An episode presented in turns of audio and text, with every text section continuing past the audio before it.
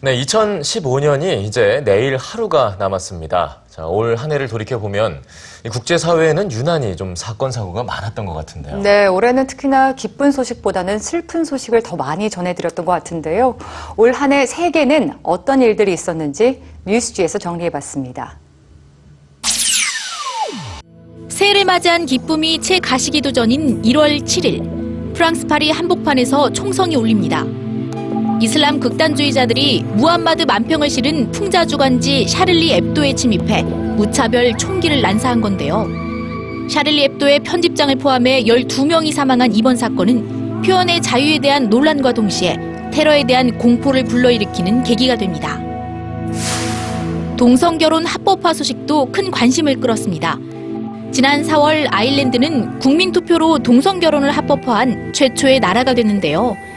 두 달 뒤 미국 연방대법원의 결정에 따라 미국 50개 주 전역에서도 동성 결혼이 허용되면서 그동안 금기시됐던 성소수자 인권 문제가 수면 위로 떠올랐습니다. 7월 14일 우주 탐사선 뉴 호라이즌스 호가 9년 6개월의 시간을 날아 도착한 명왕성은 예상했던 것보다 훨씬 더 크고 신비로운 행성이었습니다. 올해는 인류 최초로 명왕성 탐사가 성공하며 과학계에 큰 획을 그은 한 해가 됐는데요. 명왕성의 생성 과정이 밝혀진다면 지구 탄생의 비밀까지도 풀 수 있다고 합니다. 터키 해변에 밀려온 어린아이의 싸늘한 죽음.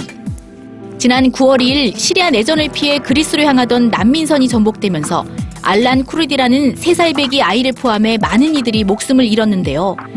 이 사진 한 장은 시리아 난민 문제의 심각성을 일깨웠고 유럽이 난민 수용에 보다 적극적인 자세를 취하게 했지만 여전히 바다를 떠도는 보트 피플은 커다란 숙제로 남아 있습니다.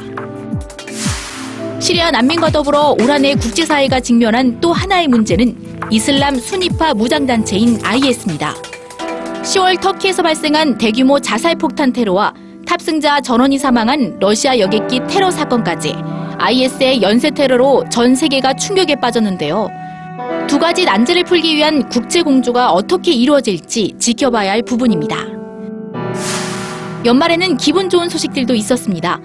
11월 8일 미얀마에서 실시된 총선에서 아웅산 수치 여사가 이끄는 민주주의 민족동맹이 우승하며 미얀마가 53년 만에 군부 독재에서 벗어났고 지난 12일에 열린 유엔 기후변화 협약 총회에서는 전 세계 196개국 모두가 2020년부터 온실가스 감축에 참여한다는 신협정을 체결하며 인류를 위한 약속을 내걸었습니다. 이외에도 수많은 역사가 2015년을 지나가며 웃음과 눈물의 흔적을 남겼는데요. 다가오는 2016년은 행복한 소식이 더 많기를 기원합니다.